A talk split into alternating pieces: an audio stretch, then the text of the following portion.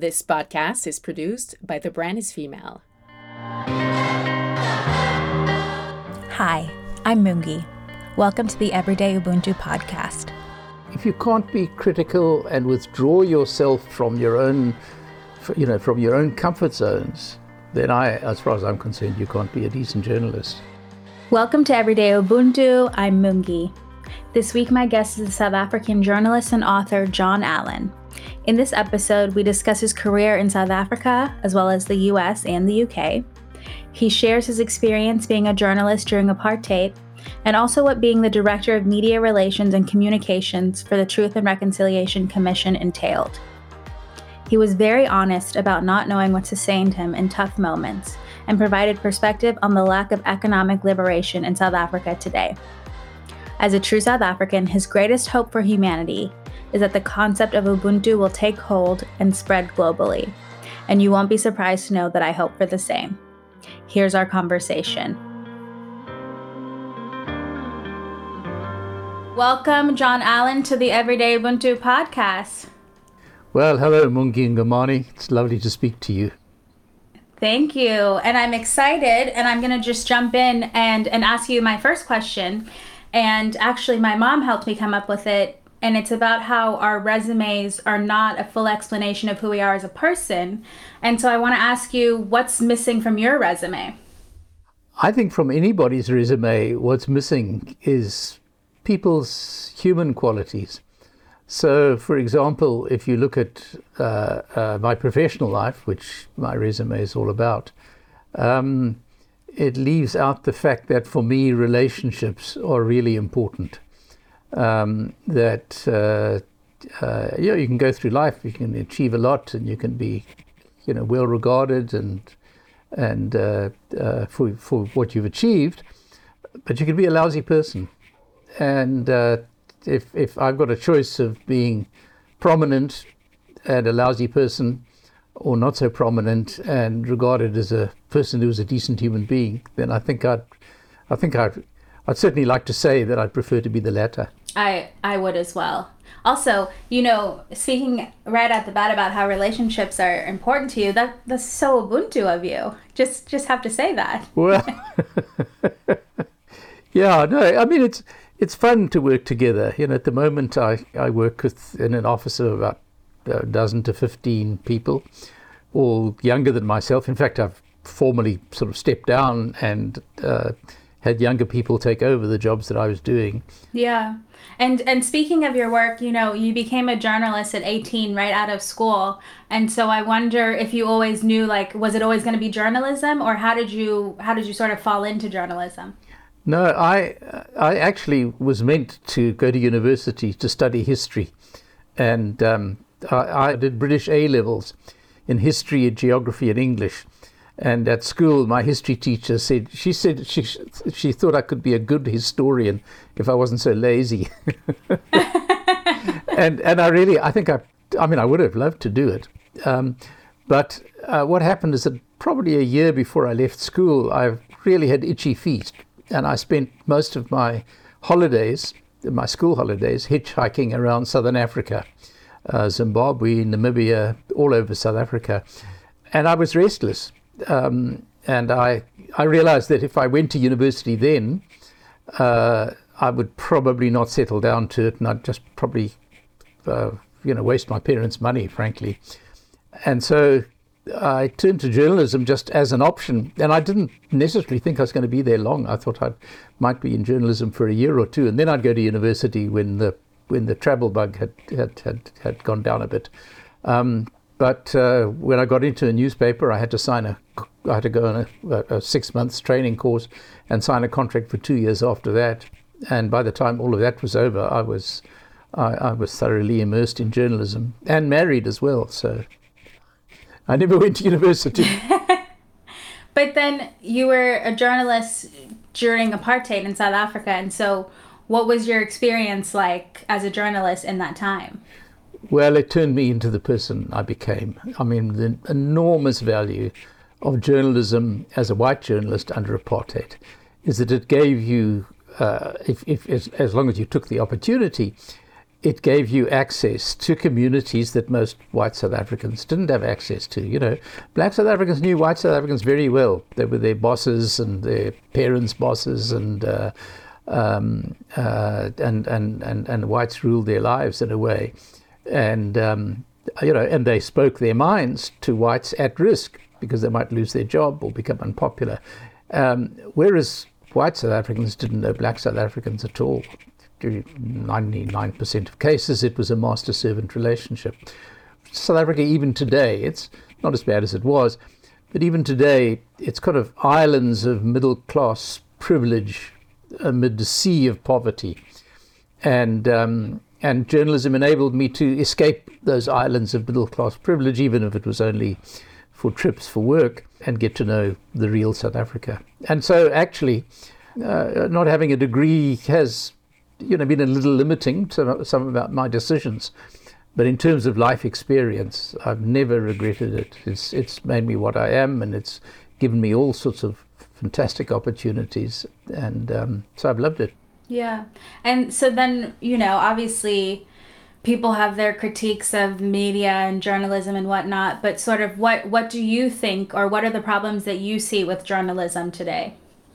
I it well, it depends on what country you're in. Yeah. Overall, I've been exposed to British journalism a lot, and I've been uh, exposed to American journalism uh, uh, a lot as well from when I lived in the States. I must say, I I like the focus in American journalism on reporting the facts, on the legwork, if you like, you know, on getting out and getting onto the ground, and um, I, you know, there's no objectivity you know, because we're all products of, of our backgrounds and right. our pasts. So there's a, it's it's a, you know it's it's it's a fallacy to say there's objectivity in journalism, but to get out on the ground and mix with people and listen to other people and get a story from different sides. That's the most important thing is to go out and if there's a dispute, there may be two sides to an issue, there may be four sides to an issue. Try to immerse yourself in the sides of each of those people and reflect their views in your in your in your in your reporting. So uh, you know, British uh, uh, broadsheet, high quality journalism um, is the, the, the reporting can be quite opinionated. I mean, I quite enjoy it, but but I, I, in a way, you know, I like that sort of old American distinction between the op-ed page, or what used to be called the op-ed page, and um, uh, and reporting. Uh, so when you know when you know, when people do the legwork, get out into the ground and go and report and go beyond their natural boundaries, that for me is what journalism should be. Its weaknesses are when it's not that. When people go in with preconceived ideas, um, you know, a lot of what I'm seeing some of the American media do is not journalism at all. It's it's just a, a, a television version of um, you know uh, inflaming popular prejudices. Um, yes, yes, we all know Fox News is not journalism. Yeah, it's it's um, that's not for, for, me. That's not journalism. I mean, may you know people may they may pass as journalism for them. And in South Africa, we have similar kind of issues. Um, uh, I mean, we have a real crisis, I think, in in for journalists and in society, in the way that the most extreme, radical, emotionally uh, driving opinions inflame social media. The more the strongly held opinion attracts you and you say, wow, right on. Or alternatively, if it's against you, you, you know, you get mad with it and it inflames you. It doesn't, it doesn't, it doesn't add to anybody's sum of knowledge. It doesn't add any new perspectives to you. And how can you solve a problem in the world if you don't look at it from different perspectives? Yeah. And do you think i imagine it has but you know how has society's sort of perception of journalism changed or or do you think that there are still huge misconceptions about the work you do and the work that other journalists do in society it's it's strange people express a lot of uh, you know misconceptions and you know prejudiced judgments about journalists and but extraordinarily the very comments they make are a consequence of them having listened to journalists. Um, you know, when I was on a newspaper 20, 30 years ago, we used to say you wouldn't change people's minds, uh, you wouldn't change people's basic outlooks, but you set the agenda. You you provided the stuff which they would discuss and debate and talk about. You know, I, I like journalism as an essential function of a democratic society. Um, if you if you're going to vote in a democracy, you need to know what the issues are, and you need to hear different views, and then you need to cast your vote based on what you hear. And if the journalist, uh, if a journalist is doing uh, her or his job properly, they're actually giving people information on which they can make decisions about their lives.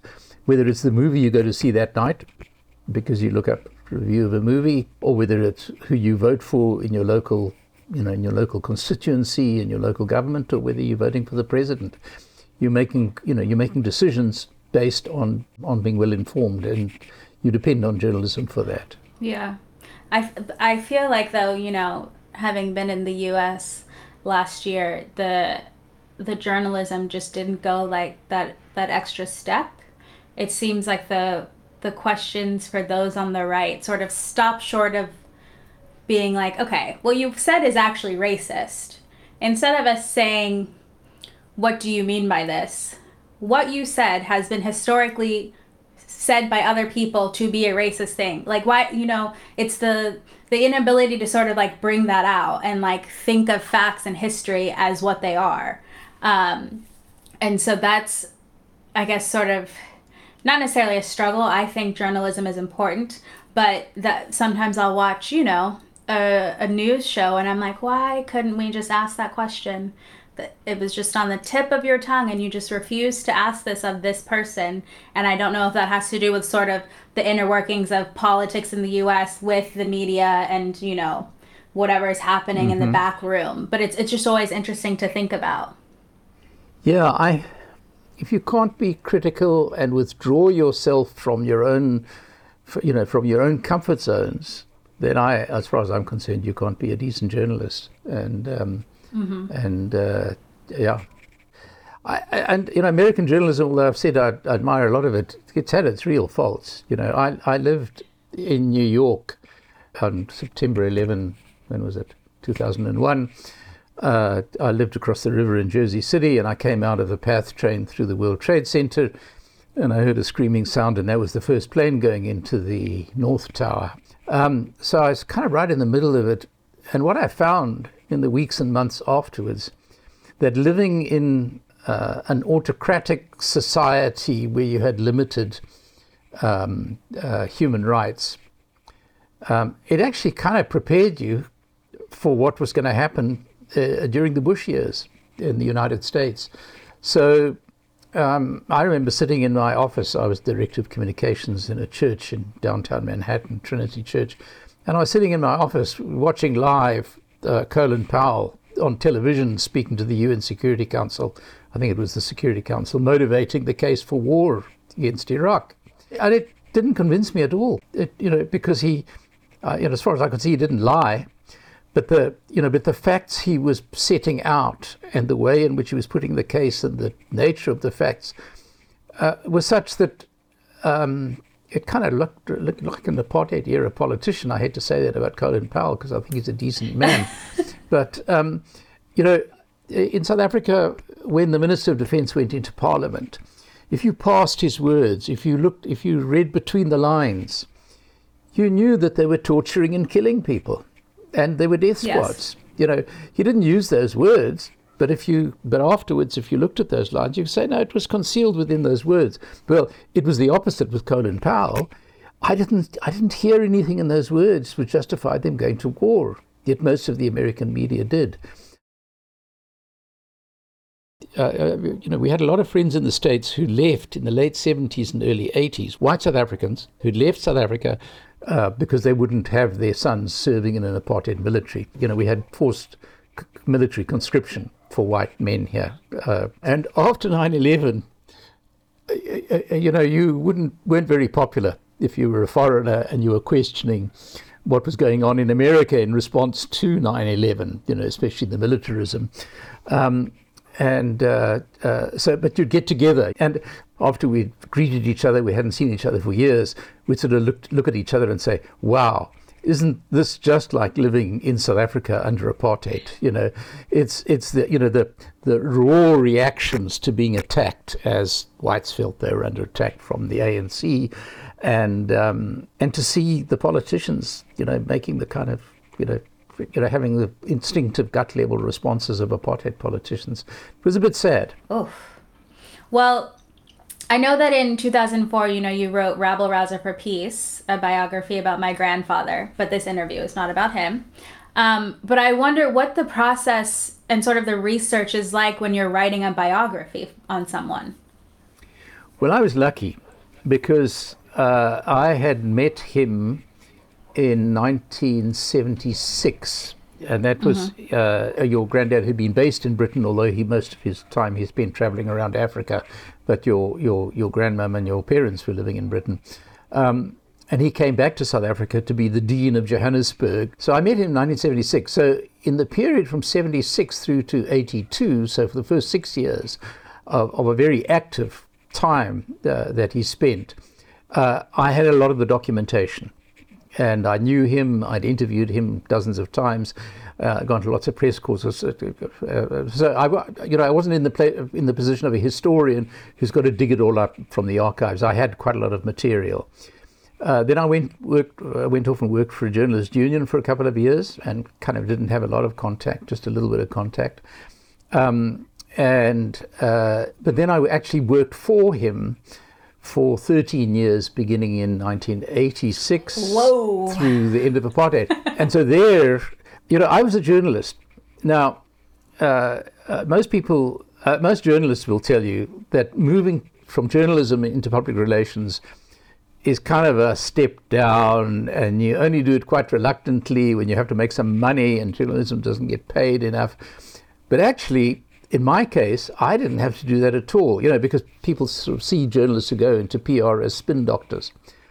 Well, I, I know this interview isn't about your granddad, but I have to say this. Um, he didn't need a spin doctor. I was going to say, are you going to tell us he needed one? no, he didn't, because he, he didn't spin. He didn't spin. He told the truth as he saw it. Now, I mean, you know, he was, it, people find it hard to believe.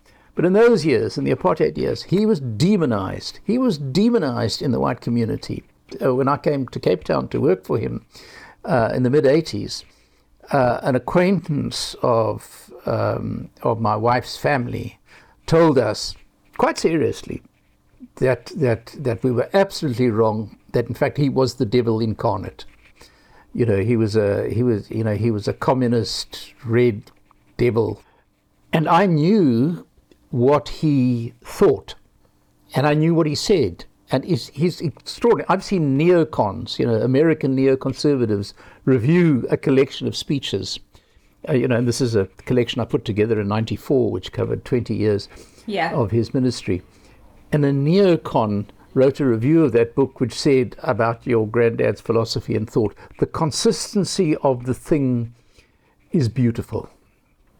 And this is somebody who's sort of ideologically totally opposed to him. Of course, there was a measure of, of, of there's a measure of shared feeling because your granddad believed uh, that your faith and your beliefs ought to affect your politics, and of course, so did the neocons. So, so, so, so there's a measure of similarity there. But anyway, the, the point I'm making is that when I went to work for, for him, I knew that the image of him presented in South African media, which was dominated by white media, was, wasn't him. And all I needed to do, so, you know, there were white Anglicans who thought, oh, this white man's coming to, you know, be his press secretary. So now, you know, this white man's going to calm him down a bit and make him a bit more acceptable to whites. No, that, that wasn't my job.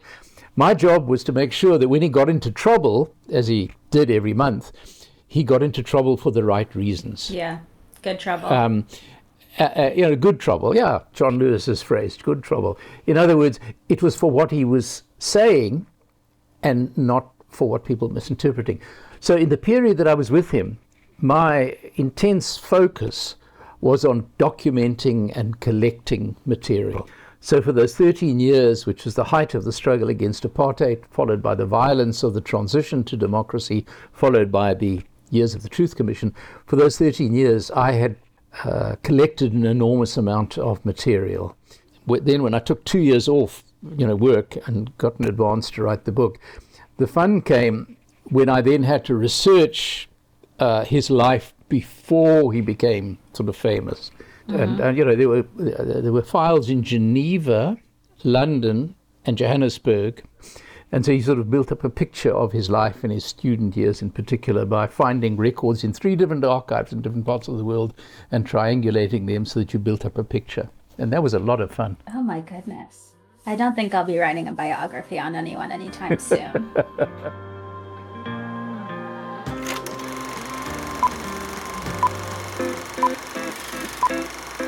Do you ever wonder what goes on behind the scenes of your favorite homegrown films and TV shows? Well, it's time to pop some popcorn, go behind the camera, and meet the people who are making it happen. I'm Mariska Fernandez, host of the Maple Popcorn Podcast. In this new series, you will discover exclusive interviews with Canadian icons and hear them talk about Canadian flicks and even break the fifth wall to share set anecdotes. This podcast is produced by The Brand is Female and powered by Telefilm Canada. Subscribe now on the podcast app of your choice and don't miss an episode. Stay in the know by visiting telefilm.ca slash see it all. And you know, I mean, speaking of you know apartheid in South Africa, and then the the violence as it ended, and then the TRC. I wonder in these sort of tough moments that the country has had, but you know, we also have our own tough moments. What sort of has sustained you, or what what keeps you going in life? Hmm. That's a tough one. Um, I mean, for me, the biggest, the times of biggest strain, you know, the 80s were a time of violence and a lot of confrontation. And you'd find yourself in scenes where, and obviously this was with your granddad, where um, the police had their fingers on the trigger, on their triggers on one hand, and you had angry young people with bricks and, and big stones, you know, which they were throwing at the police on the other. Yeah. And um, and you, you found yourself not voluntarily on my part between the two. Um, that actually wasn't as much of a strain, uh, you know, because you you knew where right and wrong were. You knew on what side of the struggle you were, and things were clear cut. In the early '90s, when when there was violence within communities, say you know in communities around Johannesburg, uh, stoked by the forces of apartheid. You know, the forces of apartheid were, were, you know, were setting one group of black South Africans against another group of black South Africans. I, I found that really, I found Yeah. that very difficult uh, uh, to handle because it's uh, one group of oppressed being manipulated by really evil, evil, evil, you know, apartheid right-wing white forces um, to attack another one, and and to see that happening was I, I you know what what sustained me I don't know actually. I mean I I um, uh, when I got away after the TRC for a few years I I got some therapy later. Um, but even then it changes you you know that kind of you know exposure to violence changes everybody obviously. And I mean mine wasn't nearly as bad as the people who lived in those communities. So yeah it's it's um, you know I I mean it, I'd like to say my faith did um, but that that sounds flippant um, because it was a struggle. Yeah. I mean, it has to be a lot of things. It sort of has to be, it you know, every day looks different. So it could be faith one day and, and who knows what the next day. And uh, after a trip away, when you're exposed to it, coming home to family, you know. Now, I wasn't living in a community. I mean, I used to have enormous admiration for priests because they were sent to pastor a community which was under violent attack. You know, they they didn't necessarily come from that community. They may have, you know, come from another community elsewhere, but their job was to be a priest, to be a shepherd of their people, no matter how rough and how violent it got. So, I, so I was, you know, extraordinarily fortunate. I mean, you know, I didn't live in that community. We had our exposure to it, but mm-hmm. you know, and then you could go home and you could be on the beach with your children. I mean, that that you know, and huge numbers of people didn't have that option. The vast majority didn't have that option. Yeah. This this sort of guilt that comes with being able to like leave a a situation of oppression and go sort of take a break. Yeah, Yeah. yeah, yeah. No, that's that's hard. That's hard. I remember your granddad struggling when we were in the middle of one violent situation during the early 90s, and he'd gone to an area where the police were regularly coming and attacking young people, and they were around a post office in a place called I think it was Sebokeng, and um, and and you know, and he went there with all of his bishops. And as the police came in their armored vehicles, the bishops, all in their bright red cassocks, you know, they spread out in a line to form a line between the young people and the and and the army and the police. Um, and it was magnificent to see. There was an Australian radio journalist there who wrote afterwards that he'd never seen such courage and such witness and sacrifice by the church anywhere. And um, and he was very impressed by it. But but the fact was that when they had to go back to their meeting, to their synod meeting, they had to leave the area, and the young people were saying, "No, no, no, don't go, don't go. The police are going to attack us as soon as you go." You know, but you can't. You know, they couldn't stay there. Yeah. And uh, one question I have for you is what I know that you were the director of media relations and communications for the TRC. Hmm. What does the director of media relations and communications for the TRC do? Like what is what does that role entail? Um, uh, overall, the job was ensuring that the media had access to the to, Okay. to hearings and to information from the commission. So the South African Truth Commission was was unique for its time, in that before then, uh, the truth commissions, which had been set up principally in Latin America, uh, had had had not been had not operated publicly you know, they tended to be, and this is probably oversimplifying it, but they tended to be bodies of sort of scholars and researchers who would collect all the research, who'd collect all the information, and issue a report. And the and, and the report, which appeared afterwards about what had gone on in El Salvador or a place like that, um, uh, was what made the news. In our case, um, the NGO community had lobbied Parliament because the Truth Commission was set up by Parliament once the ANC had taken taken taken power, and the NGO community lobbied Parliament to ensure that the hearings of the Truth Commission would be public. Um, so it was a matter of being the liaison to ensure that the journalists could have their access to arrange for outside broadcast vehicles from the from the national broadcaster to be at hearings, uh, to liaise between you know the commission officials and the and the outside broadcasters, and then to make sure during hearings that the media had access to documents which which were being you know which were being referred to. Um, and, and then issued press releases about important developments from meetings and, and, and things like that. And did you know? Did that role sort of teach you anything about yourself or South Africa or humanity that you think is important? I mean, you know, there there was a lot that was Yeah. that was said there, and it was heavy for people. Yeah. You know, in my case, if you talk about it being heavy, uh, I had already gone through the experience of the early 90s, you know, being exposed at a secondary level, you know, maybe to violence. Was coming a day later to where people had been massacred, children had been massacred the day before.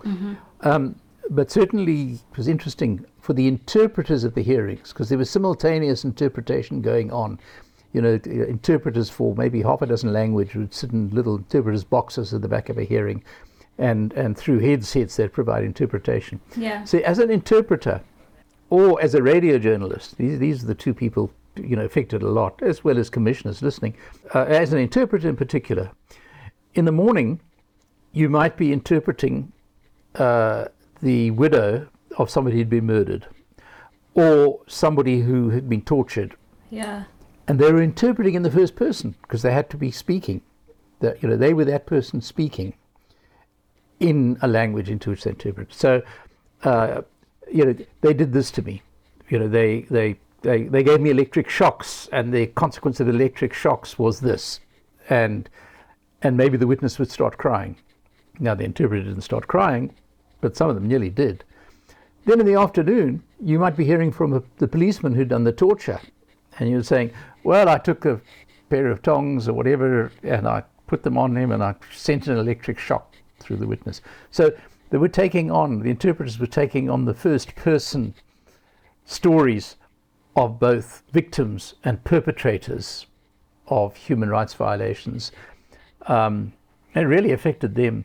Actually, there was a there was an American uh, theatre and film producer who, um, who, who, who, who developed a play, who developed a whole series of events which he took to many conflict areas of the world based on the experiences of the, of the interpreters. Oh, I can't imagine that. Oh. And, uh, you know, so to answer your question, I wasn't as affected, you know, as those people were because I didn't have to listen to every word that was being said. I sort of kept a, you know, I, I, if I was at a hearing, and mostly there were media liaison officers who, who were accountable to me, who were at hearings, but even then, whether I or they were there, um, uh, you know, we mainly were just sort of keeping an eye over things and making sure journalists had what they needed to do their jobs. Yeah.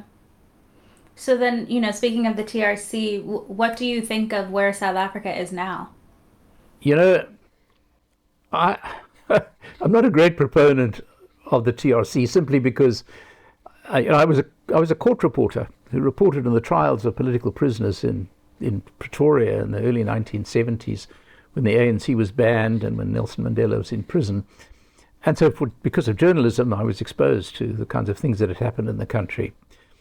And in an ideal situation, you would have had justice and you would have had people going to jail.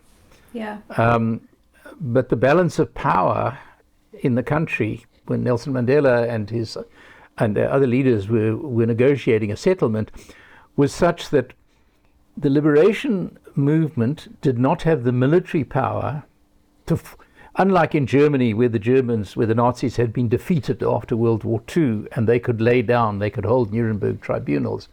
Um, we didn't have that situation here. The military power was actually still largely in the hands of the apartheid state. And the liberation movements, the ANC, didn't have the military power to, to enforce trials.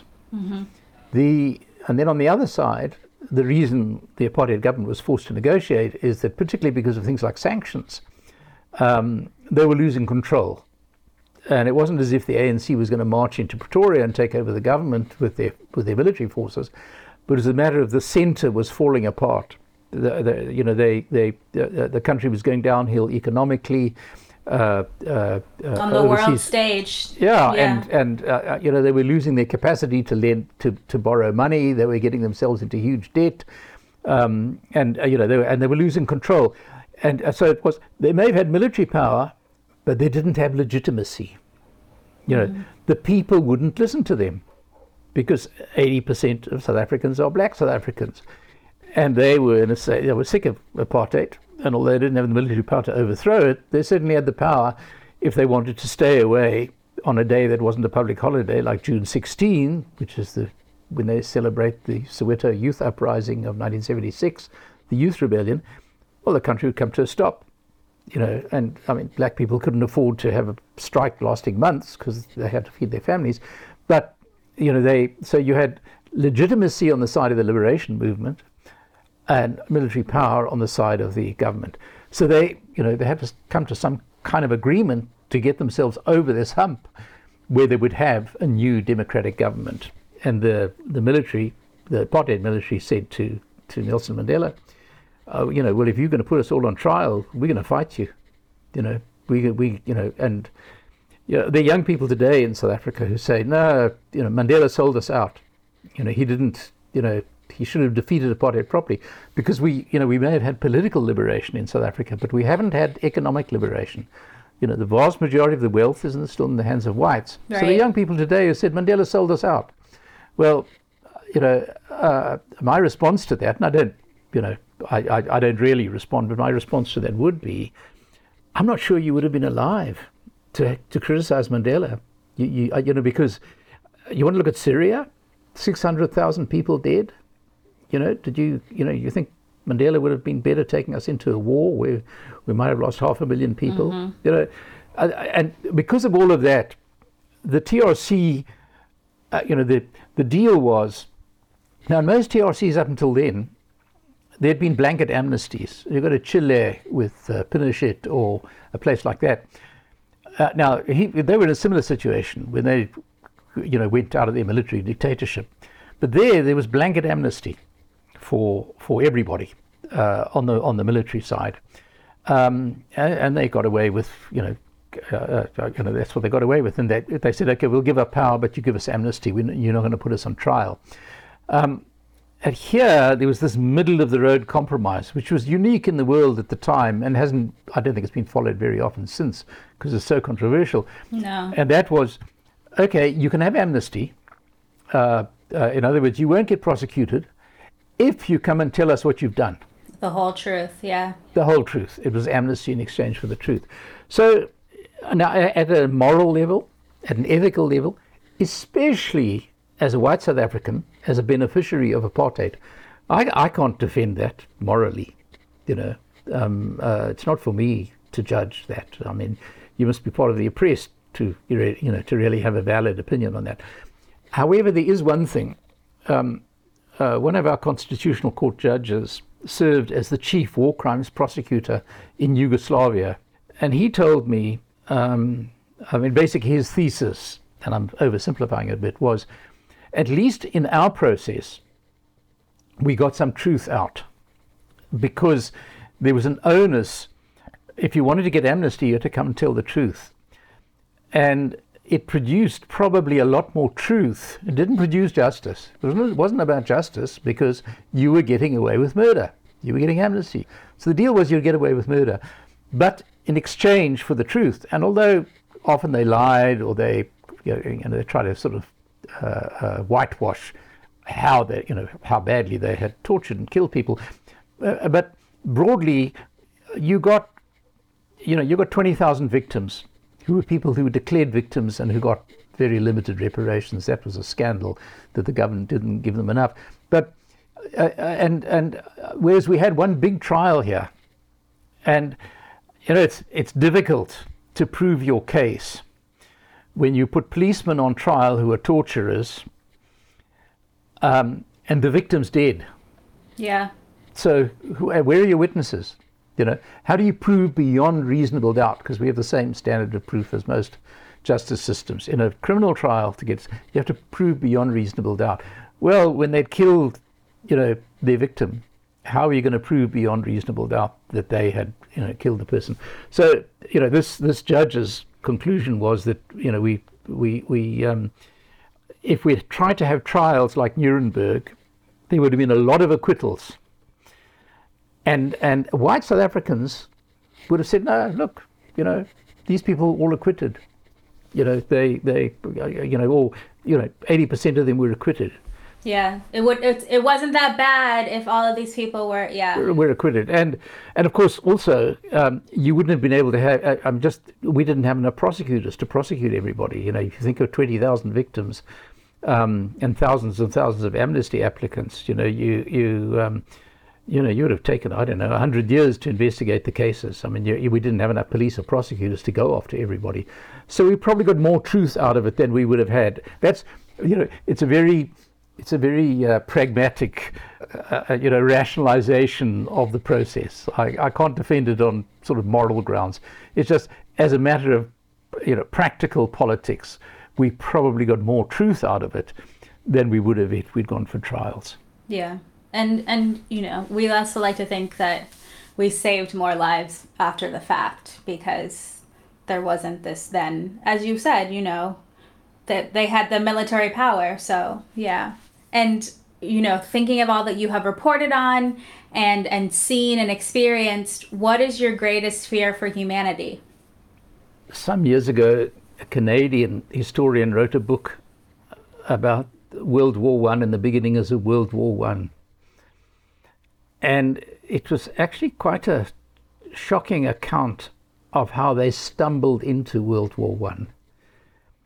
Um, they really, you know, I, I, it was a buildup of armaments was part of it, mm-hmm. um, but it was just in the diplomacy and in the various um, uh, agreements between countries. You know, the the um, all the treaties uh, and alliances, the treaties and alliances between the countries once something, you know, the assassination of somebody here suddenly triggered a whole lot of events, you know, which sees millions of people getting killed. And that's frankly what frightened me about the last four years in the United States so much. Mm-hmm. You know, is that is that, I mean, and and you know, stupid decisions, decisions taken by people without enough consideration of the facts of what they were doing. Um, so I guess that's that's at an international level that's a worrying thing. In South Africa, it's the enormous disparity, uh, economic disparity between black and white. Um, you know, it's not it's not sustainable. It's not sustainable. Something you know we have to act more radically to to to. Um, it's not going to it's not going to happen as Ronald Reagan used to say. You know, by trickle down economics. Not in South Africa.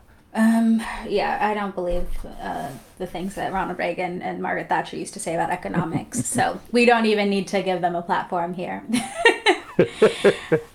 and then, what would you say about what is your greatest hope for humanity? Actually, that the the concept of an Ubuntu philosophy, which you have written so well about, would take hold and spread. Um, there was a there was a South African journalist called Allister Sparks. He was mm-hmm. like South Africa's Bob Woodward. He also did a book on your granddad, and as he got to see his thinking and the integrated nature of of it, you know, your granddad used to say, "Sorry about talking about your granddad again, but that's been half of my life, so I haven't got too many other reference points." But uh, you know, he used to say, "Oh, you Westerners are good at at pulling things apart, at analyzing and dissecting stuff, but you're not so good at putting them together." And then he used to say that you, you know, you you too much uh, affected by Hellenic thinking, you know, but the Greeks, where you separate the material and the spiritual. Mm-hmm. At all sorts of levels, you know, at, in people's relationships with one another. You know, the well, it's not foreign to Westerners, who, as John Donne said, you know, um, uh, no man uh, is an island. No man is an island, exactly.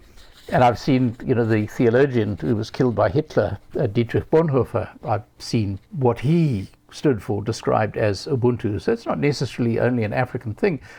But anyway, Allister in this book developed, he, he took Samuel Huntington's idea of a clash of civilizations, you know, which was popular 20, 30 years ago, and compared that to your granddad's thinking. Whereas one is one is seeing people as I don't know the Christian West against you know the Islamic Middle East, or there's a clash of civilizations, and the other is looking for the common humanity of all people. And although it isn't exclusive to Africa, I suspect, um, that's what Africa has to offer to the world, actually. Um, that idea of uh, my welfare depends on your welfare. Absolutely. You know, if you hurt me, you need to put things right with me. Uh, uh, you know, if we if we to survive together, mm-hmm. and um, and uh, I can't be happy if you're not happy, and you know, and that, that, cuts both ways. And so that that would be my hope. Yeah, I like that hope. Well, thank you, John Allen, so much for coming on the Everyday Ubuntu podcast. Well, thank you, Mungi. It's been great fun. And uh, as you, as you hear, some some people say, "Oh, you know, this guy's a little bit too much of an African because he talks too much and at too much length." no, anyway, it was wonderful. So um, I, I can be a bit long-winded, but I've I've really enjoyed the conversation. Thank you so much. Thank you. Thanks for having me. I hope you enjoyed this conversation today, and don't forget to hit subscribe and give the show a rating and review wherever you enjoy your podcasts. Follow me at mungi.ingomane on Instagram. I'd love to hear from you and get your feedback on the show. I'll be back in a week with a new episode. Thank you for listening to Everyday Ubuntu.